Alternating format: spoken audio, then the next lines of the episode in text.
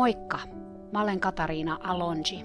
Tervetuloa kuuntelemaan Hevonen opettajani podcast-sarjaa, jossa puhutaan kaikista niistä asioista, joita hevoset meille opettavat, sekä niistä hevosista, jotka meille sitä oppia antavat.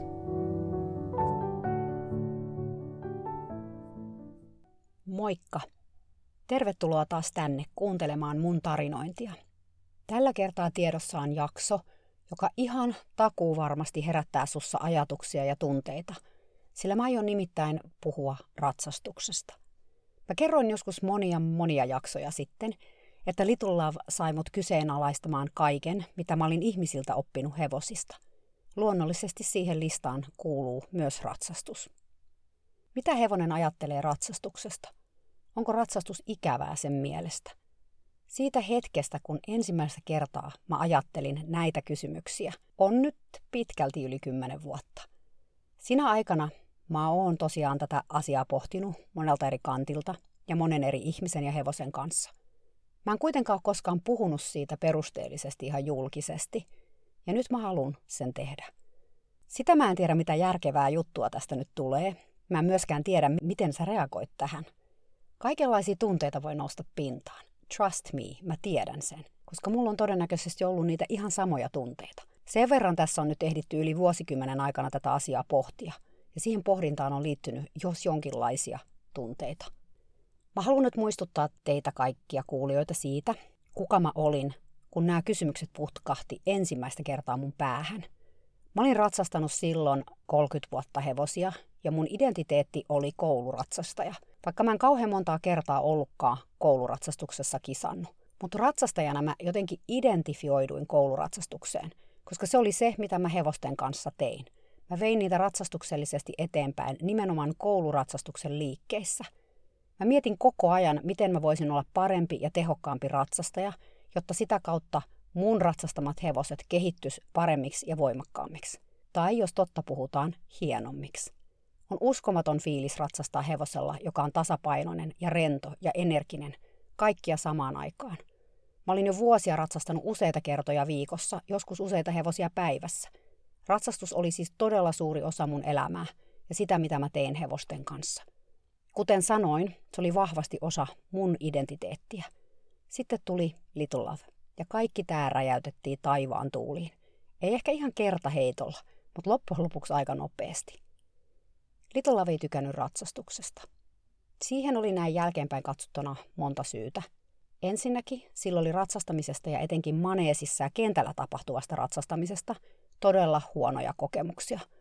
Myös maastosta oli huonoja kokemuksia, mutta ne oli erilaisia, ja niissä tilanteissa Litula oli usein vapautunut ratsastajasta tai laukannut kilometrikaupalla ratsastajaselässä kotiin suoraan talliin, joten jonkinlaista palkintoa oli seurannut usein lopuksi maastoilusta – Maneesissa ja kentällä tapahtuvaan ratsastukseen liittyi selkeästi enemmän lamaannuttavia muistoja, sillä maastossa hevonen ei mennyt koskaan lukkoon henkisesti, niin kuin saattoi tapahtua kentällä tai maneesissa. Toki siellä tuli myös, siis siellä kentälläkin niitä pakoreaktioita ja maneesissa, siis tämän jähmettymisen lisäksi tilanteesta riippuen. Mä en tiedä millaista Litulavin ratsukoulutus oli nuorena hevosena, mutta mä osaan epäillä, että jo silloin on ollut haasteita – Litolavilla oli valtavat liikkeet, mutta sen rakenne ei ollut ideaali kouluratsastushevoseksi, koska sillä oli suhteellisen pitkä runko.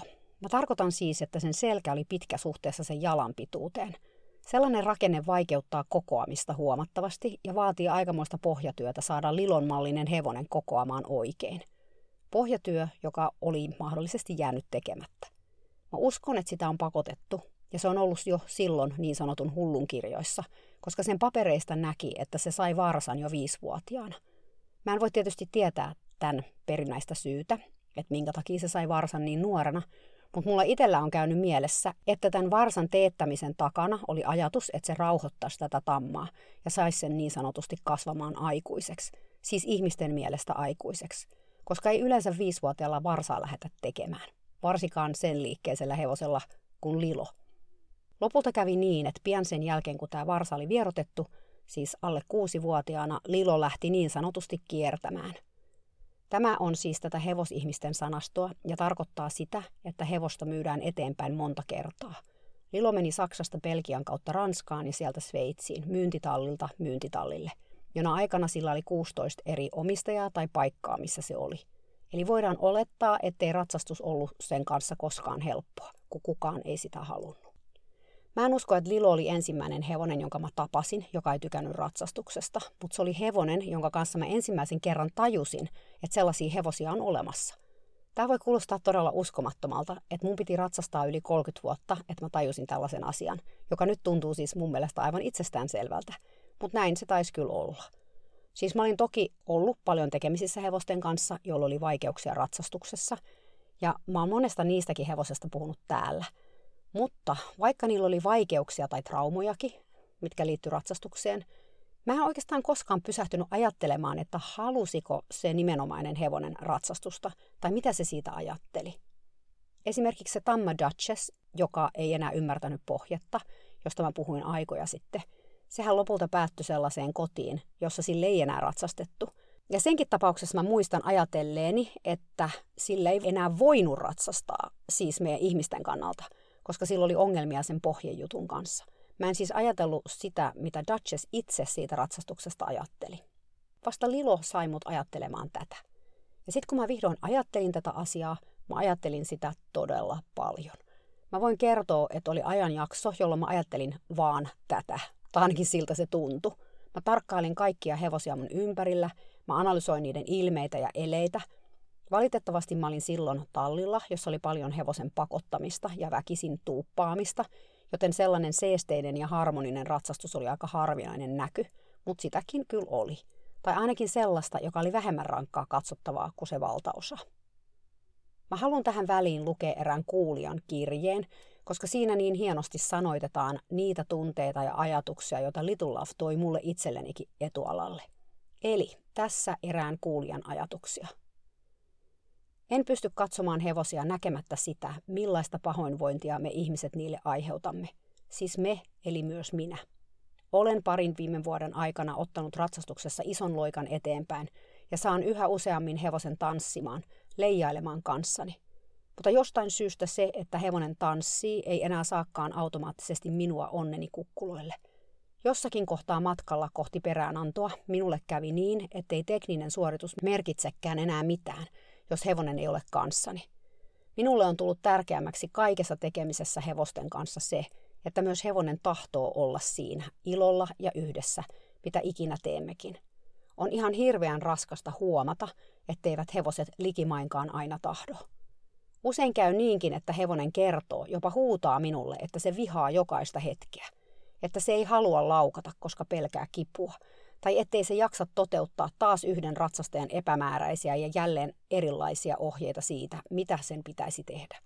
Moni hevonen naksauttelee hampaitaan, luimistaa korviaan tai väistää, kun menen satulan kanssa sen lähelle. Miksi en kuuntele? Mitä hevonen ihan ilmiselvästi minulle sanoo? Älä, en halua, että ratsastat minulla. Yksi toisensa perään hevoset ovat kipeitä, masentuneita, kiukkuisia tai peloissaan. Vain harvat lähtevät työhönsä hyvän tuulisina – Yhä useammin huomaan ratsastaessani pohtivani, etten halua enää olla selässä.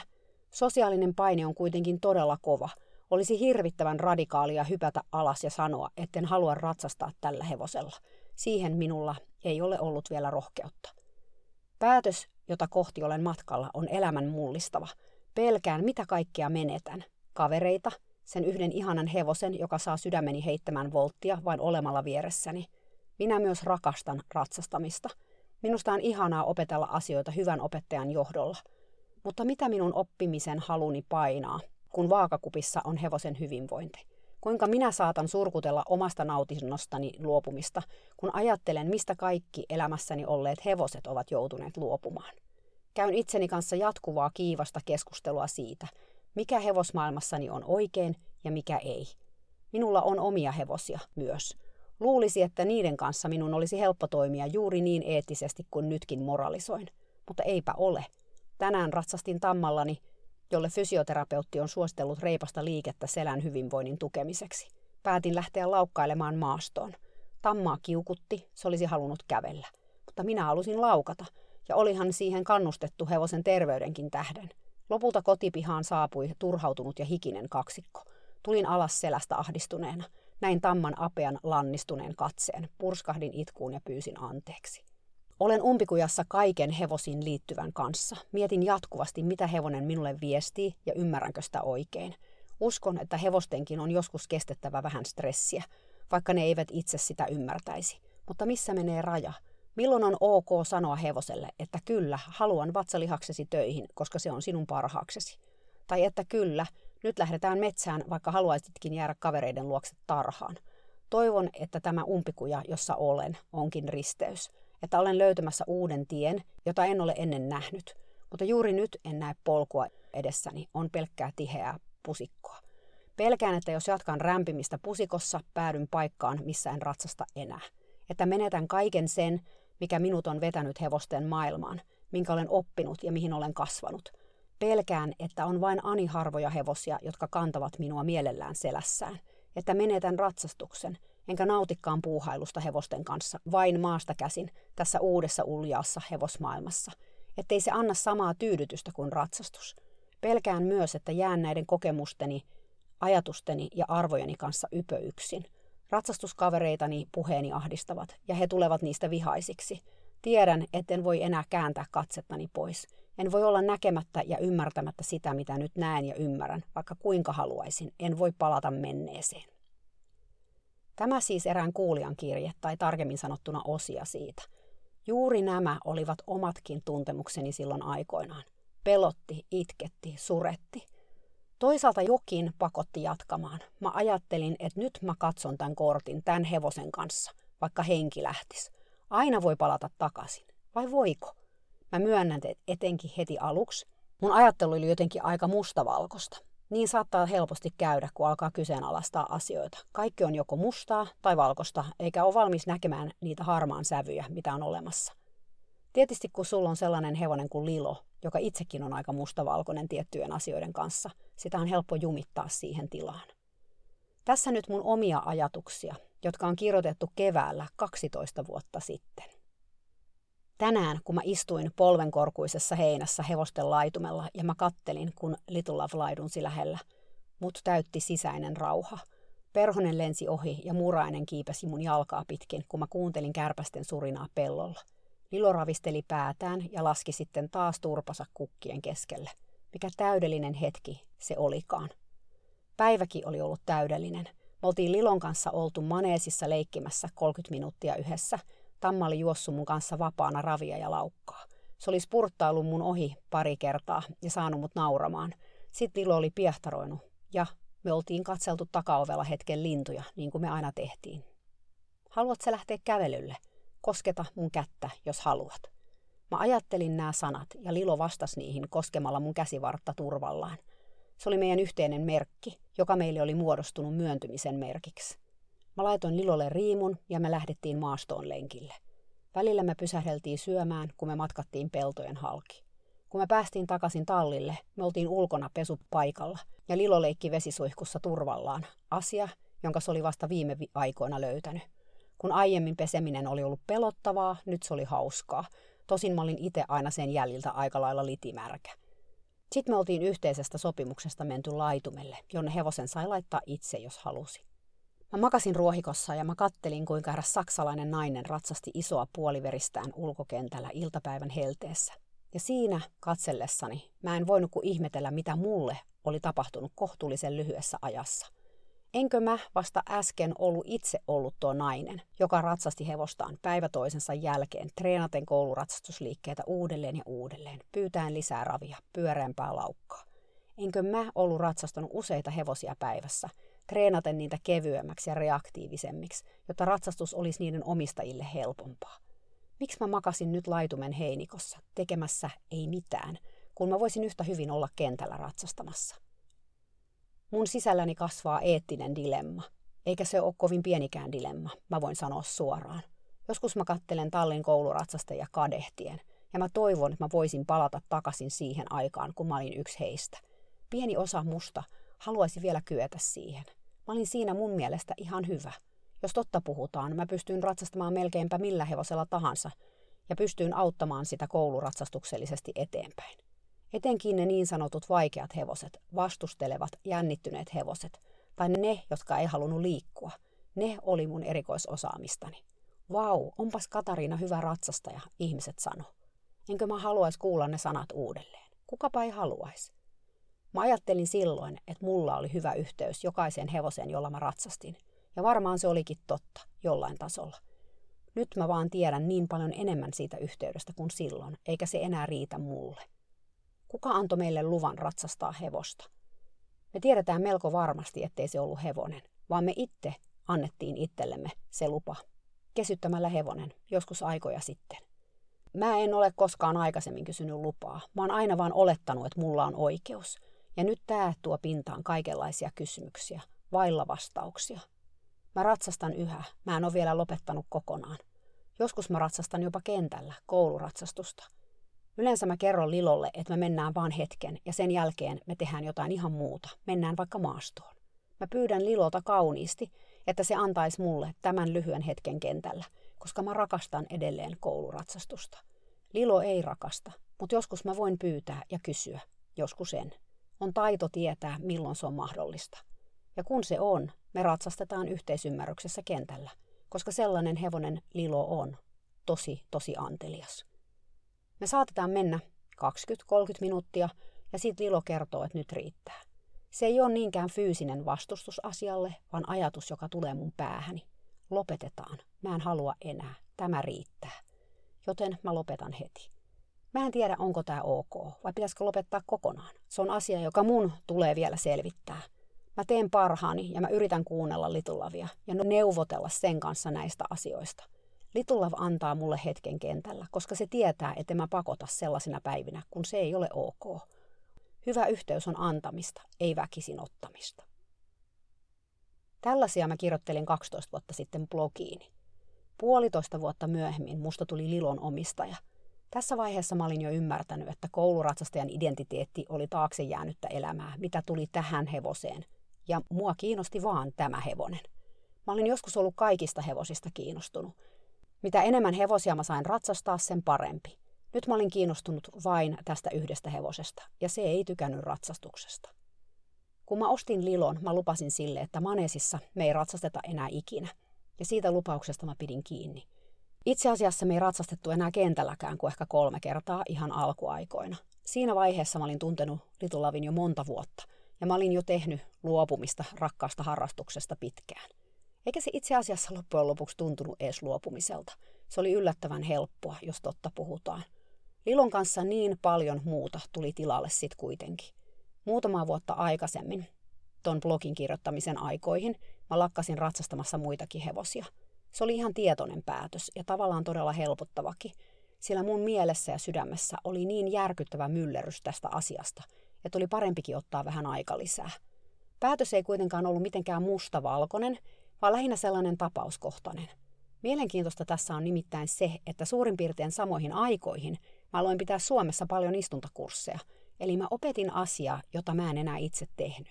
Mutta kuten mä oon tainnut täällä aikaisemminkin sanoa, tuhansia tunteja mä oon ollut elämässäni hevosen selässä, joten mä en kokenut asiaa mitenkään ongelmana, että nyt mä en enää ratsasta. Tai ratsastinhan mä Lilolla edelleen, mutta se ei ollut enää kouluratsastusta. Aluksi, kun mä olin ostanut Lilon, sillä ei ollut satulaa, mikä pakotti tekemään kaiken maasta käsin, myös sen maastoilun – Myöhemmin, kun me oltiin saavuttu Suomeen, mä hain sille satulaa pitkään. Sillä oli ollut epäsopiva satula jo jonkun aikaa. Sen edellinen omistaja oli kyllä tästä ollut tietoinen, mutta vaikka eläinlääkäri, kiropraktikko ja hevosfyssari sekä minä oltiin kaikki hänelle puhuttu tästä moneen otteeseen, hän kieltäytyi hankkimasta uutta satulaa, kun hevosen lihaksisto muuttu, koska hän niin kovasti tykkäsi siitä nykyisestä satulasta. Jos Lilolla ratsasti useita päiviä kouluratsastusta putkeen, sen säkäalue välillä kipeytyi pahastikin tästä satulasta, mikä omalta osaltaan varmaan vaikutti Litulavin ajatuksiin ratsastuksesta. Haluaisit sä itse tehdä jotain, mikä tuottaa sulle kipua? On todella todella tärkeää, että hevosella on sopivat varusteet. Ja nyt mä tiedän siitäkin vielä enemmän kuin tuolloin. Olisi hyvä pyytää pätevä satulansovittaja tarkistamaan satula vähintään, aivan vähintään kahdesti vuodessa. No, joka tapauksessa – Tämä satulan löytäminen oli haasteellinen tehtävä, sillä Lilolla oli tosiaan se pitkä selkä, mutta sen lisäksi myös todella korkea ja pitkä säkä. Itse asiassa satulan sovittajakin meni aika hiljaiseksi, kun se näki sen sään. Se sanoi vaan, että harvoin näkee tällaista säkää, että onpa haasteellinen. Se säkä oli syy, miksi mä en todellakaan halunnut ratsastella ilman satulaa, etenkään kun tosiaan ne liikkeetkin oli aika suuret. Välihuomautuksena mä haluan myös sanoa, että ilman satulaa ratsastaminen voi olla hevoselle helposti huonompi vaihtoehto kuin satula, koska satulassa ihmisen paino jakautuu paremmin ja lisäksi ratsastaja voi istua helpommin biomekaanisesti oikeassa asennossa. Tämä on erittäin vaikeaa ilman satulaa, siis istua biomekaanisesti oikein, etenkin jos hevonen on kovin leveä suhteessa ratsastajan reiden pituuteen. Joten hyvä satula on aina se paras vaihtoehto. Toisaalta, jos on epäsopiva satula, ei sekään kyllä ole hyvä vaihtoehto. Ja mä oon nähnyt ratsastajia, jotka osaa istua todella hyvin myös ilman satulaa tai pädillä. Joten aina pitää miettiä tapauskohtaisesti nämä asiat. Mutta on hyvä olla tietoinen siitä, että ilman satulaa ratsastaminen ei ole automaattisesti hevosen selälle se paras vaihtoehto. Satula löytyi sit vihdoin ja ristiriitasin tuntein mä ostin sen, koska mä en edelleen ollut varma, haluaako Lilo, että sillä ratsastetaan. Toisaalta mä ymmärsin, että niissä olosuhteissa, missä se sillä hetkellä asui, lisäliikunta olisi sille kyllä tervetullutta. Hevonen on luotu liikkumaan. Mä en myöskään tiennyt, halusinko mä enää ratsastaa. Täytyy muistaa, että mulla itsellänikin oli jonkin asteesta traumaa ratsastuksesta. Tämä on itse asiassa asia, jota mä en ollut juuri ajatellut ennen tätä podcastia, mikä on ihme, koska tuntuu, että mä oon pohtinut tätä asiaa aika paljon ja aika monesta eri suunnasta. Mutta mä oon selkeästi tehnyt sitä enemmän hevosen näkökulmasta, enkä mun omasta näkökulmastani. Jos sä oot kuunnellut nämä mun podcastit, sä tiedät, että mä olin mun elämäni aikana ratsain pakottanut hevosia ja myös kohdellut niitä väkivaltaisesti. Ja koska tämäkin asia oli Lilon myötä noussut etualalle, mä käsittelin sitä alitajuisesti ja tietoisestikin siitä lähtien useita vuosia. Tai siis mä uskon, että tämän kaiken käsittely jatkuu yhä – Mä luulen, että maastoulu tuntui siksi siinä vaiheessa mahdolliselta, koska siihen ei liittynyt mitään uskomuksia tai kokemuksiakaan, jotka olisi jättänyt traumajäljen, siis muhun itseeni, tai josta mä tuntisin nyt häpeää ja syyllisyyttä, mitä valitettavasti mä tunsin siinä vaiheessa kouluratsastuksesta. Satula, mikä Lilolle sopi, oli mun omaksi kauhuksi estesatula. Siis kauhuksi siksi, koska kuten mä sanoin, mä olin niin jotenkin henkeen ja vereen sellainen kouluratsastaja – mutta koska mä tiesin, että me enimmäkseen maastoltas Lilon kanssa, mä ostin tämän satulan. Pääasia, että se sopi hevoselle. Ja täytyy sanoa, että kun mä totuin tähän satulaan, mä itse asiassa tykästyin siihen itsekin. Mutta edelleen olin kuitenkin näiden kysymyksien äärellä, että voinko ratsastaa Lilolla, onko mulla oikeutta. Miten sen voisi tehdä niin, että se olisi meille molemmille ok? Vai voisiko sitä tehdä niin? Onko tämä vaan mun ihmisen toive, että mä haluan ratsastaa ja hevosen täytyy täyttää se toive? Perustelinko mä itselleni sitä vaan sillä, että mä sanoin, että hevosen täytyy saada liikuntaa? Koska se, mitä se liikkuu tarhassa lauman kanssa, ei mun mielestä riittänyt. Mä haluan tähän väliin nyt puhua myös hetken siitä, että mä opetan tosiaan istuntapainotteista biomekaniikkaan perustuvaa ratsastusta yhä edelleen. Nyt jonkun mielestä voi kuulostaa todella erikoiselta, että mä painin tällaisten eettisten kysymyksien kanssa ja samalla sit mä opetin ratsastusta – miksi mä en lopettanut ratsastuksen opettamista? Eikö ole aika kaksinaismoralistista itse miettiä, onko ratsastus eettistä, mutta sitten opettaa sitä muille? Tämäkin on hyvä kysymys ja luonnollisesti kysymys, jota mä pohdin jossain vaiheessa tosi paljon. Tätä asiaa ei auttanut, että mulla oli myös oppilaita, jotka kyseenalaisti tätä ihan samaa asiaa. Toisaalta ehkä se oli hyväkin, koska mä sain heidän kanssaan painia tämän asian kanssa vielä lisää – ja sitä kautta myös se oma mielikin laajeni näkemään, miten eri suunnista jokainen tähän pisteeseen päätyi. Jos mä oon rehellinen, ja mähän olen näissä podcasteissa päättänyt olla, näihin aikoihin mä mietin kyllä sitäkin paljon, että pitäisikö lopettaa ratsastuksen tai siis istunnon opettaminen. Mutta aina mä tulin kuitenkin siihen tulokseen, että se, että mä mietin, voinko ratsastaa mun hevosella vai en, ei poista sitä tosiasiaa maailmasta, että ihmiset ratsastaa hevosia – jos mulla on kyky auttaa näitä ihmisiä tekemään se ratsastus hevosystävällisemmin, miksi mä en tekisi sitä? Auttaisi heitä ja heidän hevosiaan. Ja jotenkin kaiken tämän eettisen tempoilun keskellä mä ymmärsin sen, että koska mä en vielä tiedä vastauksia, mä en oikein voi muuta tehdä kuin etsiä niitä omalta kohdaltani oman hevoseni kanssa. Mä en ole koskaan ollut kauhean mustavalkoinen tyyppi, ainakaan kovin pitkään – koska mä uskon ja tiedän, että asioilla on aina monta puolta. Jotenkin niiden ihan ensimmäisten mustavalkoisten hetkien jälkeen mä pääsin jonkinlaiselle harmaalle alueelle. Ei koskaan mulle ei tullut mieleen sanoa kenellekään, että hei, lopeta ratsastaminen, se on väärin.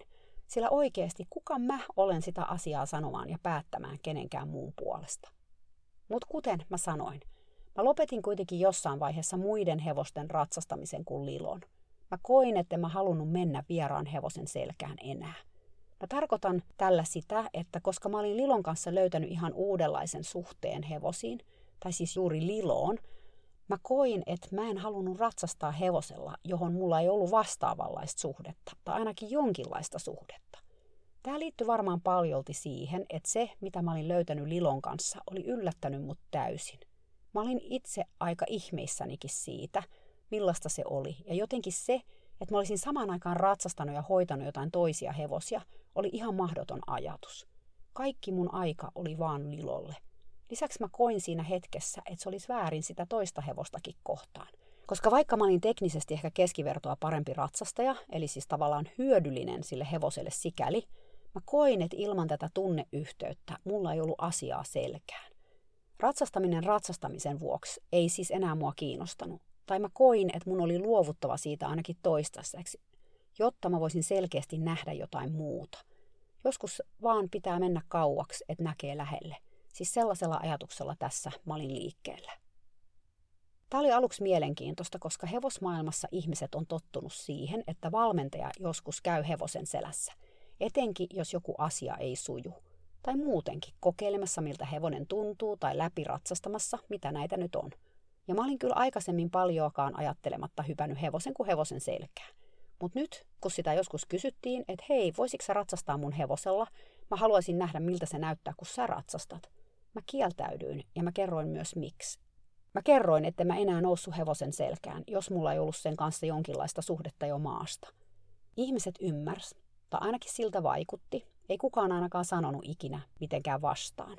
Mä huomasin itse, että tämä myös muutti asioita oppilaan kanssa, koska yleensä kun mä olin kieltäytynyt, mä sanoin, että ennemmin mä opetan heitä ja hevosta löytämään yhteistyön, sen sijaan, että mä menen sinne selkään sitä yhteistyötä etsimään. Mä huomasin, että siitä oli hyötyä, että mä mennyt sinne selkään. Mä uskon, että siihen oli monta syytä, mutta ainakin se, että vaikka omistajasta on aina kiva nähdä, että hevonen menee hienosti valmentajalla, se on myös tosi vaikea paikka, koska siitä tulee helposti itselle semmoinen riittämätön olo. Tyyliin, että kiva, mun hevonen menee noin hienosti tuon valmentajan kanssa, mutta mun kanssa se ei ikinä mene noin. Tämä ajatus mun mielestä myrkyttää ja sabotoi oppimista. Lisäksi kun mä korostin suhdetta hevoseen, ihmiset selkeästi piti tästä ajatuksesta, ja mä uskon, että se kannusti heitä siihen suuntaan. Pari kertaa mä tein poikkeuksen, ja koska ne oli todellakin poikkeuksia, mä muistan ne edelleen todella hyvin. Eräs niistä oli Bernin lähellä Sveitsissä erään mun oppilaan jättiläismäinen yli 180-senttinen nuori puoliverinen praliner, jolla mä kokeilin kuolaimettomia suitsia ekaa kertaa. Mä en ollut ollut vieraan hevosen selässä yli vuoteen tässä vaiheessa, kun mä nousin tämän ruunan selkään. Se ratsastus oli mun eräs sen astisen elämäni parhaita. Tuntui, kun me sen hevosen kanssa oltu yhtä. Se toimi niin kuin ajatus mun alla. Kyyneleet valu sekä mun omia poskia että omistajan poskia pitkin. Mä en ollut koskaan kokenut hevosen selästä sellaista tunnetta. Siinä on jotenkin se kaikki tekniikka väisty tunteen tieltä. Mä ratsastin jotain puoli tuntia, sitten tuli tunne, että nyt riittää. Omistaja oli sanaton, mä olin itse sanaton. Mä menin tuosta praliinerin ratsastuksesta itse aika sekasin. Miksi se oli tuntunut niin hyvältä? Miksi se oli tuntunut myös niin erilaiselta? Mitä oli tapahtunut sen aikana mun ja praliinerin välillä? Koska mä saatoin rehellisesti sanoa, että ratsastus ei ollut koskaan tuntunut siltä aikaisemmin minkään hevosen kanssa. Mä olin ratsastanut praliineria ennenkin. Mä tunsin tämän hevosen kohtalaisen hyvin. Mä olin pitänyt sen omistajalle tunteen jo pari vuotta kerran kuussa. Mutta jotenkin se asenne, millä mä menin tämän hevosen selkään, oli ollut erilainen. Ehkä koska se kaikki pohdinta ja tuskailu ja kyseenalaistaminen oli riisunut mut täysin paljaaksi. Ja mä lähdin ratsastamaan sieltä jostain tunteen pohjalta, enkä teknisistä lähtökohdista.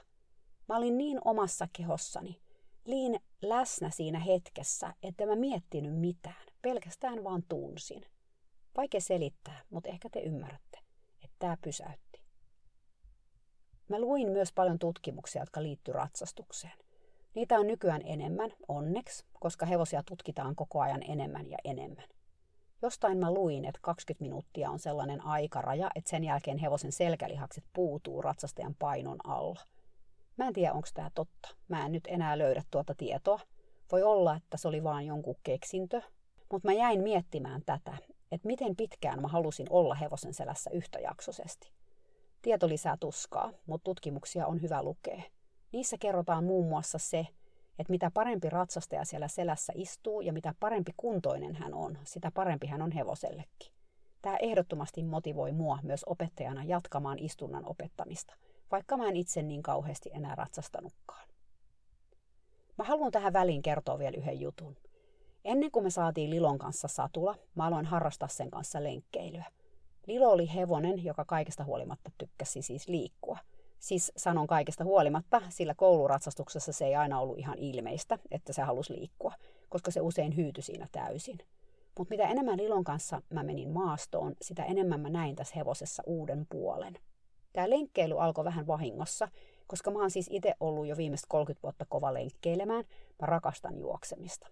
Tämä rakkaus metsässä lenkkeilyyn alkoi jo 90-luvun alussa, kun eräs mun ystävä – tai silloinen kämppäkaverini pyysi mua juoksemaan hänen kanssaan maratonin. Ja mä hullu suostuin, lähinnä koska mä halusin tietää, pystyisinkö mä siihen, suoriutuisinko mä siitä. Kaikkea kannattaa kokeilla kerran, eikö?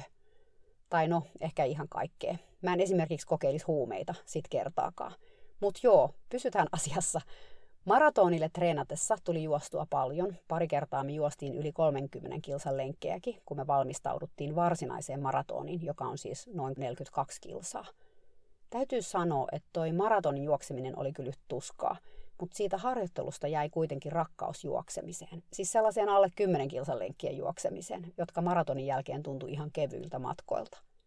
No anyway, mä koin usein meidän maasta käsin lenkeillä, että Lilo halusi ravata. Ja jossain vaiheessa mä aloin ravailla sen kanssa lyhyitä pätkiä. Mä olin kokeillut tätä jo vähän Sveitsissä, mutta nyt Suomessa mä aloin tehdä sitä enemmän ja enemmän. Se oli tosi hauskaa, mutta se oli myös tosi haastavaa, koska kuten mä oon aikaisemmin sanonut, Lilolla oli aika isot liikkeet. Etenkin se ravi oli todella pitkää ja matkaa voittavaa, eikä hevonenkaan nyt ollut mikään pieni, ehkä joku metri 65 säkänen vähintään. Joskus vuosia aikaisemmin mä näin videoita ihmisistä, jotka teki hevosten kanssa maasta käsin kaiken näköisiä asioita. Ja mä unelmoin tästä Lilon kanssa. Haasteeksi kuitenkin Lilon kanssa aina nousi se, ettei se tykännyt ihmisestä sen lähellä aluksi ollenkaan, etenkään liikkeessä. Sä saatoit kyllä taluttaa sitä ja olla sen edellä, mutta jos olit sen lavan vieressä, joo, no siitä se ei tykännyt. Se oli aina alusta saakka ollut todella tarkka siitä omasta tilastaan. Se ei tykännyt, että sitä koskettiin, mutta ei myöskään, että ihminen oli liian lähellä. Mä uskon, että tähänkin liittyy huonoja menneisyyden kokemuksia. Meidän maastakäsin jutut aloitettiin siksi siitä, että hevonen oli riimussa ja siihen riimun oli kiinnitetty pitkä köysi, jotta Little Life sai pidettyä sen etäisyyden muhun, mitä se halusi. Se oli aika herkkää peliä, koska jos mä menin liian lähelle, se luimi ja heitti päätään pari kertaa, kun mä en ollut tarkka, se paljasti hampaansakin. Mutta pikkuhiljaa, hevosta kuunnellen ja kunnioittain, mä pystyin sekä kävelemään että ravaamaan Lilon vieressä kolmen metrin etäisyydellä. Mutta tähän siis meni kuukausia. Mä opin sinä aikana lukemaan Lilon jokaista pientä elettä. Ajan kanssa meille muodostui tietynlainen rutiini näihin maasta käsin sessioihin, jossa Lilon nosti käynnistä laukatkin niin, että mä olin melkein sen vieressä, ihan vaan metrin päässä. Se oppi nauttimaan näistä hetkistä, jotka perustu matkimiseen – jos mä venytin askelta ravissa, Lilokin venytti. Jos mä kokosin, sekin kokos. Joskus mä olin niin lähellä, että mä olisin voinut koskea sitä, mutta mä en koskaan koskenut, koska meillä oli sanaton sopimus, jossa mä olin luvannut odottaa lupaa siihen. Sitten kerran, silloin kun me asuttiin Pekin luona Sveitsissä, me ravattiin vierekkäin erästä mäkeä ylös, ja mä otin kiinni Lilon selässä olevasta satulasta, joka meillä oli lainassa – Mä tarvitsin tukea siinä yl- ylämäessä ja siksi mä tein tämän. Lilo laittoi korvat hetkeksi luimuun, mutta se antoi mun pitää kiinni siitä satulasta. Ehkä siksi, koska mä en koskenut sitä itseään, vaan satulaa. Mutta mä olin kuitenkin aika lähellä. Ehkä Tamman mielestä vähän liian lähellä. Cole oli Pekin kanssa edellä ja Lilo halusi ravata, joten se salli sen. Se oli ainoa kerta, kun mä otin satulasta kiinni. Muuten mä aina juoksin Lilon vierellä koskematta siihen. Mä en tiedä milloin asiat alkoi muuttua. Joskus muutos on niin hidasta ja niin pientä, että et sä huomaa, että sitä tapahtuu. Yhtenä päivänä hevonen, joka ei ole antanut sun koskea sen korvia, tuo itse päänsä sun syliin. Tai hevonen, joka ei anna koskea jalkoihin, antaa sun hoitaa sen jalassa olevaa haavaa. Tai tulee lähemmäksi sua itse, kun sä teet maasta käsin harjoituksia. Olinks mä näin lähellä viime viikolla? En kai sentään. Sitä voi miettiä tätä, mutta ei ole varma. Ja sit käy niin, että eräänä kauniina syyskuun aamuna Suomessa, kun sä ravaat maailman kauneimman mustantamman vieressä maastossa, se sanoo sulle, että hei, ota vaan mun harjasta kiinni, niin sä pysyt paremmin mukana. Ja niin te ravaatte pitkän pätkän ylämäkeen. Sun oikean käden sormet pitää tiukasti hevosen harjasta kiinni, kun te ravaatte rinta rinnan, kyljet koskettaen toisiaan samassa rytmissä. Kun sä pääset mäen päälle ja te siirrytte käyntiin, sä päästät irti ja hevonen kääntyy ja koskee sun käsivartta. Kun kertoakseen sulle, että hei ihminen, se oli ihan ok ja sä voit vastakin tehdä juuri näin. Ottaa mun harjasta tukea. Mä oon valmis siihen. Jos sä oot ikinä vikeltänyt laukassa, sä tiedät miltä tuntuu juosta hevosen vieressä laukassa. Miten sä otat siitä hevosesta tukea vikelyskahvojen kautta? Miten sä löydät sen hevosen kanssa saman rytmin ja tavallaan sä vähän tempaudut sen rytmin mukaan. Joskus ihmiset ihmettelee, miten joku hikisesti 30-kiloinen vaahtosammuttimen kokoinen lapsi voi hypätä laukassa ison hevosen selkään. Mä sanon, että helposti, koska kun se rytmin löytää, se ikään kuin imee sut mukaansa sinne selkään. Se on vähän sellaista, kun sun jaloissa olisi siivet tai niihin olisi kasvanut pienet vieterit, jotka tekee sun askelluksesta kevyttä ja matkaa voittavaa. Se oli se sama fiilis Lilon kanssa, kun me juostiin yhdessä ja mä pidin sen harjasta kiinni. Siitä lähtien mä tein sitä paljon. Me mentiin jopa laukkaa yhdessä maastossa niin, että mä laukkasin Lilon vieressä ja pidin sen harjasta kiinni. Se oli todella mieletöntä. Ja tämäkin oli asia, jota mä en olisi ikinä löytänyt, jos mä olisin vaan ratsastanut. Siksi oli hyvä, että mä lopetin sen hetkeksi kokonaan, koska se jotenkin avasi ihan uusia sfäärejä mun ja Lilon yhteisessä tekemisessä. Ja tietysti meidän suhteessa sitä kautta. Se on vähän niin kuin menettäisi jonkun aistin, vaikka näköaistin. Silloin muut aistit, esimerkiksi kuulo ja haju, tulee tarkemmiksi. Yhtä lailla kun sä otat ratsastuksen pois sun ja hevosen suhteesta, muut osa-alueet korostuu. Tähän väliin on sanottava nyt kuitenkin, että mä en tosiaan suosittele tätä hevosen vierellä laukkaamista maastossa kenellekään kotona, ainakaan ihan kylmiltään. Mä uskon, että multa se onnistui, koska mä oon hyvässä kunnossa fyysisesti, mutta myös koska mä oon vikeltänyt paljon, joskus silloin nuorena. Mulla on tästä videota, siis tästä mun ja Lilon lenkkeilystä. Mun täytyy laittaa niitä someen, niin näette miltä se näytti. Mutta kun Satulla tuli kuvioon, se helpotti tätä maastoilua, koska mä tiesin jo, että Lilolla oli menohaluja enemmän kuin mihin mun kunto riitti. Ja jotenkin me oltiin jo muodostettu sellainen yhteinen kieli tämän menohalun ympärille, jossa Lilo kysyi multa, voitoska me nyt ravata, ja mä sitten joko myönnyin tai en myöntynyt. Satula muutti tätä kuviota vaan niin, että kun Lilo kysyi, voitaisiko ravata, mä kiipesin jonkun kannon päältä sen selkään ja sitten me mentiin ravia laukkaa, mitä nyt sitten menti, kunnes Lilo kertoi mulle, että se haluaa mut alas selästä. Kyllä, sä kuulit oikein. Lilo kertoi mulle, milloin se halusi mut alas. Ihan samalla lailla kuin se siellä kentällä ollessa aikoinaan kertoi, että nyt riittää. Mä oon pääni puhki miettinyt sitä, miten tämä alkoi. Siis se, että se kertoi mulle ja sitten myös Melissalle, että nyt riittää selässä oleminen. Mutta mä en yksinkertaisesti muista. Sitä tapahtui jo Sveitsissä ennen kuin Lilo oli mun hevonen. Joskus se pysähtyi ihan spontaanisti ja mä kuulin päässäni, että se pyysi, että tuu alas. Toisinaan se pysähtyi, käänsi päänsä ja kosketti mun vasenta jalkaa kevyesti turvalla. Tule alas. Se oli ihan selvä pyyntö. Ja mä tulin. Oikeastaan voi sanoa, että aina. Lilo ei koskaan pyytänyt, että mä tuun alas, jos me oltiin vaikeakulkuisessa maastossa tai umpihangessa tai paikassa, jossa mun olisi ollut vaikea olla maassa. Joskus Little Love pyysi, että mä tuun alas, kun sitä pelotti. Se saattoi nähdä jotain jännää, esimerkiksi joku jäinen lätäkkö keskellä polkua. Joskus se vaan pysähtyi katsomaan sitä asiaa ja me seistiin siinä hetki, kunnes Lilo jatko matkaa. Mutta silloin kun se halusi, että mä tuun alas ja kävelen edellä, se käänsi aina päätä ja koski mun jalkaa. Tai jos se oli tosi jännittynyt, se käänsi vaan nopeasti päätä sen jalan suuntaan. Pari kertaa, kun se oikein pelästyi jotain, se ehti jo kääntyä kokonaan ja lähteä laukalla kotiin, mutta yleensä mä kerkesin pysäyttää sen ja sanoa, että hei odota, odota, mä tuun alas. Ja heti kun mä tulin alas, Lilo rauhoittu ja sit vaan taas voitiin jatkaa matkaa. Satulasta oli myös se hyöty, että meidän oli helpompi mennä muiden ratsukoiden kanssa maastoon kimpassa. Siitä Lilo tykkäsi tosi paljon. Silloinkin toki mä kävelin sen kanssa maasta paljon, koska Lilo ei koskaan halunnut, että mä oon sen selässä yli 15 minuuttia putkeen. Oli muutama kerta, että meni pidempään, mutta keskimäärin 15 minuuttia oli se aika, minkä mä sain ratsastaa. Kun mä olin selässä, Lilo toimi kuin ajatus. Jos mä ajattelin, että tässä voisi ravata, Lilo lähti raviin. Jos mä ajattelin, että nostetaan laukka, se jo laukkas. Se myös hidasti, kun mä aloin miettiä hidastamista. Toki välillä oli haasteita. Kerran oli hirvimetsästäjät liikkeellä ja varmaan joku hirvikin jossain lähellä, silloin Lilo pelkäsi ihan tosissaan. Kerran oltiin kimpassa kavereiden kanssa lumessa laukkaamassa ja silloin kyllä Litulla ei enää ihan ajatuksesta hidastanut. Kerran kävi niin, kun me oltiin vain kahdestaan liikkeellä, että oli tosi liukasta ja Lilo liukastui ja kaatu tiellä. Mutta silloinkin se teki kaikkensa, ettei se kaatunut mun päälle, joten mulle ei käynyt mitenkään siinä rytäkässä. Mä vieläkin muistan sen kaatumisen, kuinka Lilo sai muutettua ilmassa asentoaan niin, että mä jäänyt alle. Tätä oli ratsastus Lilon kanssa ekana vuonna Suomessa. Me Melissan kanssa ratsastettiin sitä pari kertaa viikossa. Muina päivinä me maastoltiin vaan taluttaen tai joskus myös ohjasaajaen.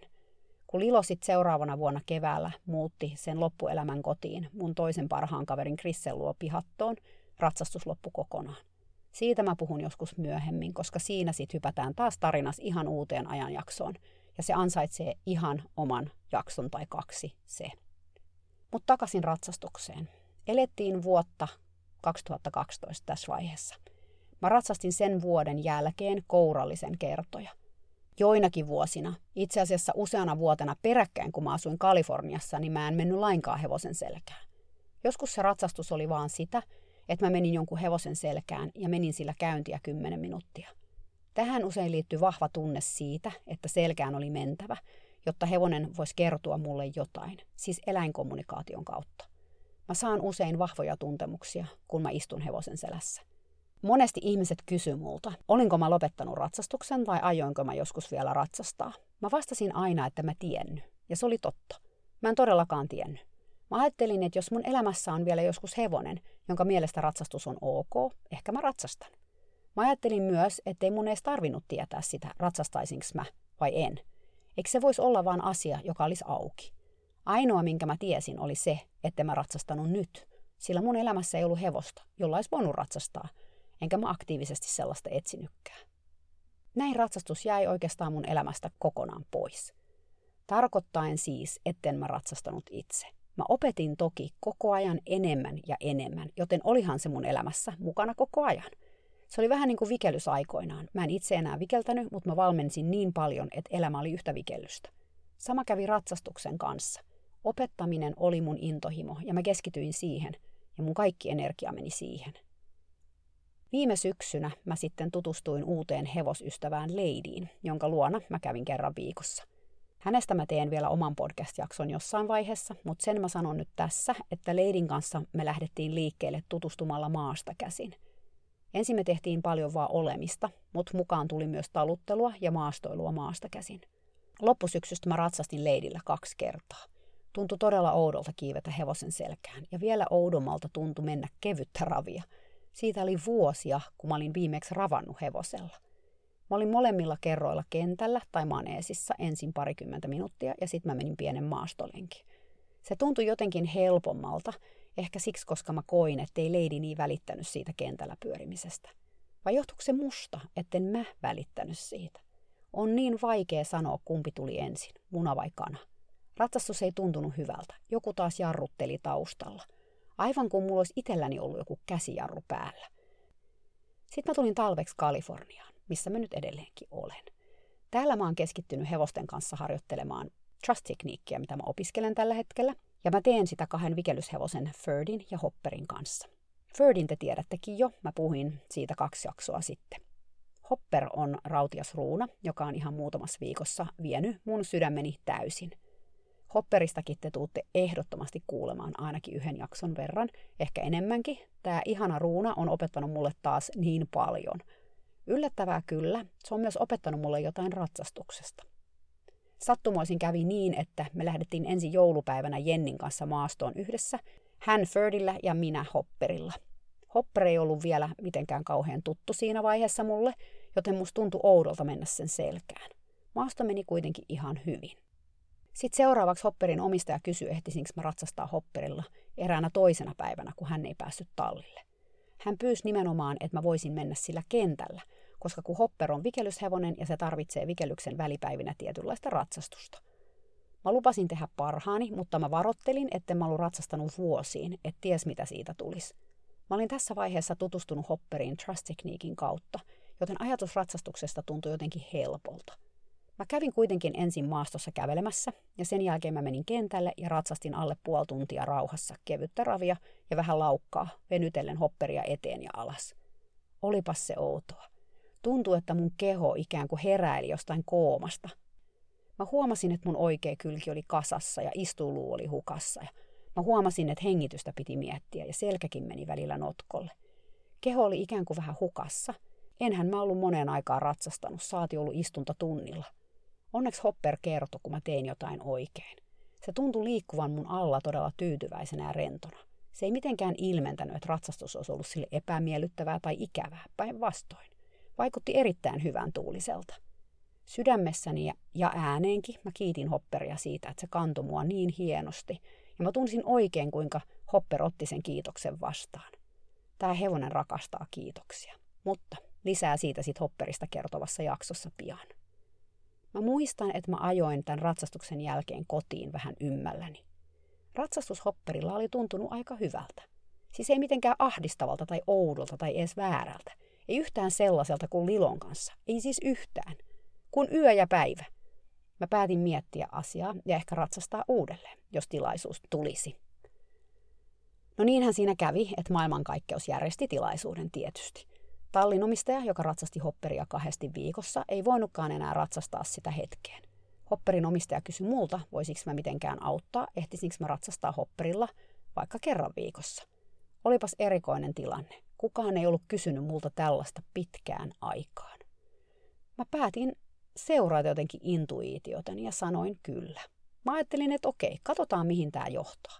Mä oon utelias ihminen ja mie- mä mielelläni haluan tietää, onko ratsastus mulle itselleni tänään samanlaista kuin yli kymmenen vuotta sitten. Onko se hevoselle samanlaista? Vai onko se jotenkin muuttunut? Onko mä muuttunut? Mä oon nyt ratsastanut hopperilla kerran uudelleen, pari viikkoa sitten lauantaina. Mä ratsastin kentällä ja me mentiin koulua.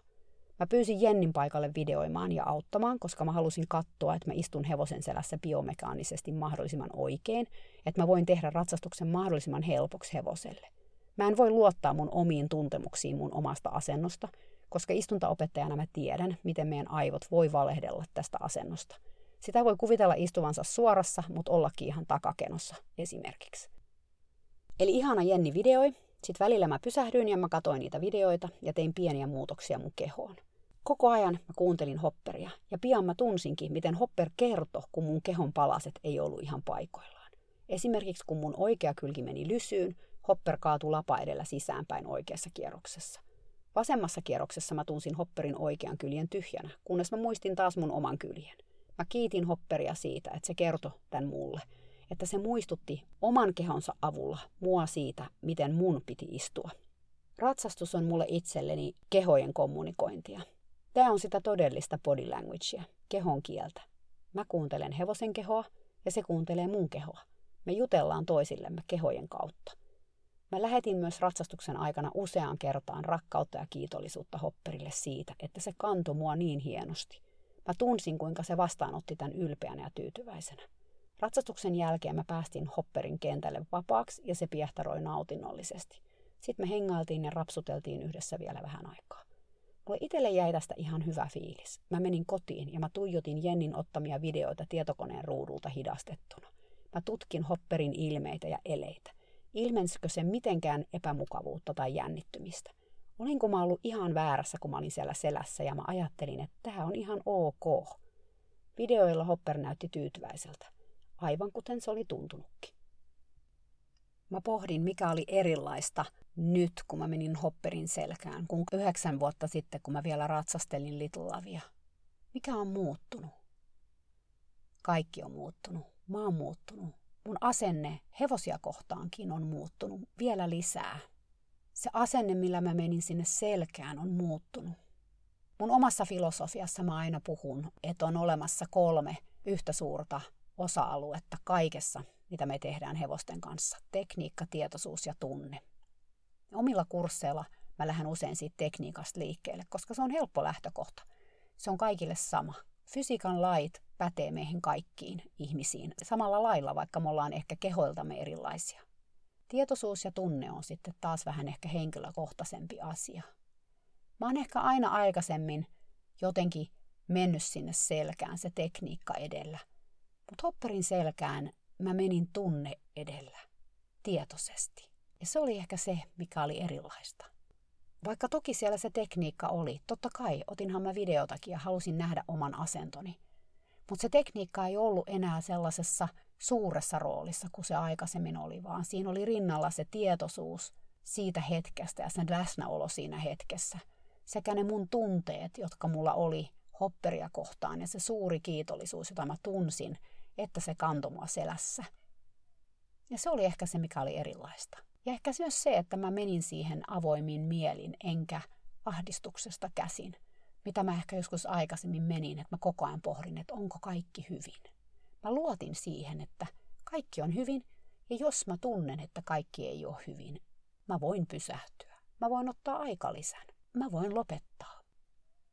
Mä en ehkä ajatellut niin paljon sitä menneisyyttä, enkä mä ajatellut sitä tulevaisuutta, että mitä tulee tapahtumaan nyt tässä tämän ratsastuksen aikana. Mä yksinkertaisesti vaan olin siinä hetkessä läsnä. Tämä oli mulle itselleni hyvä kokemus. Kiitos Hopper. Vaikka mä oonkin vuosien mittaan nähnyt useita kymmeniä oppilaitteni hevosia, jotka on tyytyväisiä ratsastuksen aikana, ja joille ratsastuskentällä ja maneesissa ei ole sellainen peikko kuin Lilolle.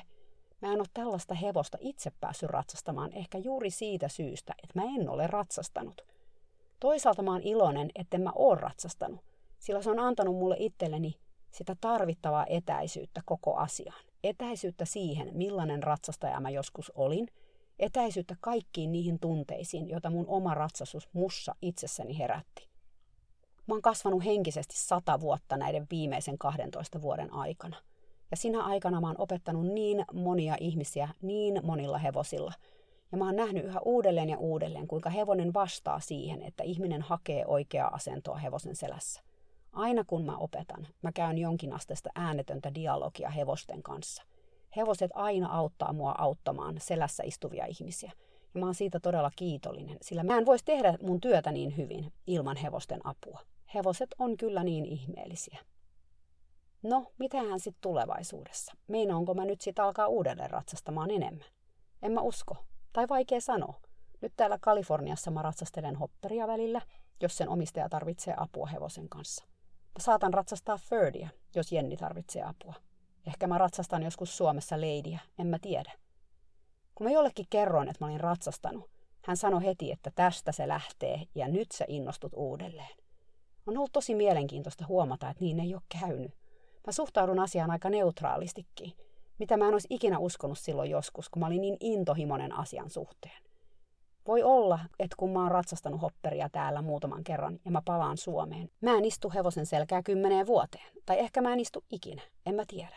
Tämä on asia, jossa mä en suunnittele tulevaa lainkaan, vaan mä kuuntelen itseäni ja hevosta hetki hetkeltä. Nyt jos sä mietit näitä asioita, ja jotkut varmaan miettii, oo kärsivällinen ja oo armollinen itsellesi, hevosille. Kuuntele itseäsi, nimenomaan itseäsi. Jokaisen täytyy nämä asiat käydä läpi itsensä kannalta ja sen hevosen tai hevosten kannalta, jotka on sun elämässäsi. Jos tämä asia tuntuu vaikealta, jos sitä ei haluaisi miettiä, anna itsellesi aikaa. Uskallat kyllä miettiä tätä, jos ja kun aika on valmis.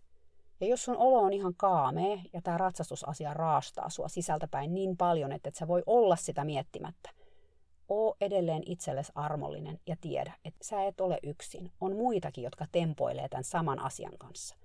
Minäkin tempoilin.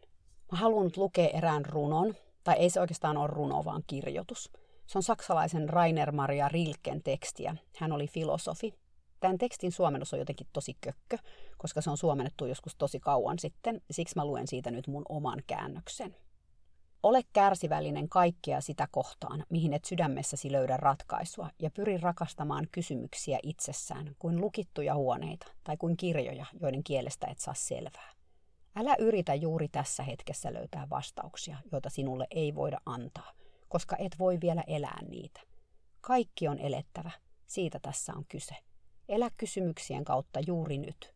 Ken tietää, ehkä eräänä kaukaisena päivänä, itse sitä edes huomaamatta, elät ne vastauksetkin. Tämä Rilken kirjoitus auttoi mua vuosia sitten tämän ratsastusasian kanssa, kun mä ymmärsin, että ei mun tarvitse tietää mitään ehdotonta vastausta tähän ratsastusasiaan juuri nyt. Mä voisin vain elää sen kysymyksen kanssa päivästä toiseen. Ja se olisi ok. Mä toivon, että tämä rauhoittaa suakin. Mä toivon myös, että tätä ratsastusasiaa tutkittaisiin enemmän. Että tutkittaisiin, mitä ratsastus aiheuttaa fyysisesti hevosille. Ehkä sitä kautta meille selvii tästä asiasta enemmän. Ehkä sitä kautta me saadaan vastauksia. Voi olla, että ne vastaukset on sellaisia, mitä me ei haluta saada, ja se on ehkä yksi syy, miksi tätä asiaa ei tutkita. Mutta mä uskon, että joku kaunis päivä ollaan vielä siinä pisteessä. Ja se ehkä sitten helpottaa myös niiden omien päätösten tekemistä. Ja jos sä päätät, että et sä halua enää ratsastaa, se on mun mielestä ihan ok. Jos sä päätät, että sä haluat ratsastaa, niin sekin on ihan ok. Ratsastustakin voi tehdä niin monella eri lailla, niin monella eri asenteella. Mä oon pahallani, mä en ehkä antanut sulle hirveästi vastauksia tässä podcastissa. Mutta mä haluan vielä tähän loppuun antaa sulle tehtävän, koska mä oon huomannut, että eräs asia on mussa muuttunut kaikkein eniten tämän yli kymmenen vuoden aikana, jolloin mä en ole juurikaan ratsastanut. Mä puhuin tämän kauden alussa, että tämän vuoden teema voisi olla kunnioitus. Ja se onkin asia, jonka mä haluan tässä mainita vielä erikseen. Mun kunnioitus hevosta kohtaan on lisääntynyt viimeisen vuosikymmenen aikana tuhatkertaisesti. Tämä siltikin, että mä noin kymmenen vuotta sitten koin kunnioittavani hevosia jo tosi paljon. Mutta silti tuo kunnioitus on syventynyt entisestään. Siihen liittyy pitkälti myös suunnaton kiitollisuus näistä uskomattomista eläimistä. Ja mun tehtävä liittyykin nimenomaan tähän, eli kiitollisuuteen. Seuraavan kerran, kun sä meet hevosen selkään, olipa hevonen sun oma, sun kaverishevonen tai ratsastuskoulun hevonen, olipa sä itse ammattilainen tai aloittelija tai jotain siltä väliltä – tai ajattelitpa tai tunsitpa ratsastusta kohtaan mitä tahansa, ristiriitaa, rakkautta, mitä se onkaan, tee tämä kaksiosainen harjoitus. Ensimmäinen osa on tämä. Kun sä nouset hevosen selkään, heti ensimmäiseksi kiitä sitä siitä, että saat olla sen selässä. Kiittämisellä mä en tarkoita sitä, että sä vaan sanot kiitos, vaan tärkeää on nimenomaan lähettää hevoselle kiitollisuuden tunnetta. Se tehdään siten, että sä tietoisesti nostatat itsessäsi, omassa kehossasi ja sydämessäsi kiitollisuuden tunteen ja lähetät sen hevoselle, eli sanot ääneen kiitos tämän tunteen kanssa. Sen voi sanoa hiljaakin, jos tuntuu, että on paljon ihmisiä lähellä, tai olla jopa sanomatta. Tärkeintä on, että sä tunnet sen tunteen ja sä kohdistat sen hevoseen. Sitten lähdet ratsastamaan ja ratsastuksen aikanakin muistat aina välillä kiittää hevosta tämän tunteen kanssa – Kiitos mahtavasta laukannostosta. Kiitos, että mä saan harjoitella kevyttä ravia, pohkeenväistöä, laukkapiruettia, esteiden hyppäämistä. Kiitos, että kerrot mulle, kun mä teen virheen. Kiitos. Kiitos, että kannat mua selässäs. Muista ehdottomasti kiittää vielä lopuksi, kun sä tuut alas selästä. Silloinkin, kun ratsastuskerta ei ole ollut täydellinen, tai ehkä ehdottomasti juuri silloin. Tämä on tehtävän ensimmäinen osa. Se saattaa tuntua helpolta, tai se ehkä on vaikeaa, en mä tiedä. Mä itse on harjoitellut tätä nyt niin paljon, tätä kiittämistä, että siitä on tullut todella helppoa. Tehtävän toinen osa on se, että sä tarkkailet hevosta. Miten tämä hevosen kiittäminen vaikuttaa hevoseen, vai vaikuttaako se siihen mitenkään? Miten se vaikuttaa sun itseesi? Huomaatko sä sen vaikutuksen itsessäsi? Muuttuuko sun ja hevosen välillä jotain? Voi olla, että sä huomaat heti muutoksia. Voi olla, että sä et huomaa. Tapahtu mitä tahansa, jatka ensimmäisen osan tekemistä. Älä luovuta. Itse asiassa, jos vaan mahdollista, teet tästä hevosen kiittämisestä uusi normaalisi. Sitä voi tehdä myös muulloinkin kuin ratsastuksen aikana. Mutta muista, et saa vaan sanoa kiitos. Sun on ehdottomasti tunnettava kiitollisuutta samaan aikaan. Ja jos jotain tapahtuu, jotain mieletöntä, jotain mikä tuntuu suorastaan taikuudelta, jotain mille ei ehkä ole edes sanoja – Kerro tästä tehtävästä muille, ihan kaikille, jotka on hevosten kanssa tekemisissä. Eikä vaan hevosten, vaan koirien, kissojen, lehmien, lampaiden, kaikkien eläimien ja ihmistenkin. Kerro kaikille, jotka kuuntelee, että sä tiedät tärkeän salaisuuden, jolla on potentiaali muuttaa ihan kaikki ihmisten ja eläinten välillä. puhutaan tästä niin paljon, ettei se ole edes enää salaisuus, vaan uusi normaali ihmisten ja eläinten vuorovaikutuksessa. Ei mulla muuta. Kiitos.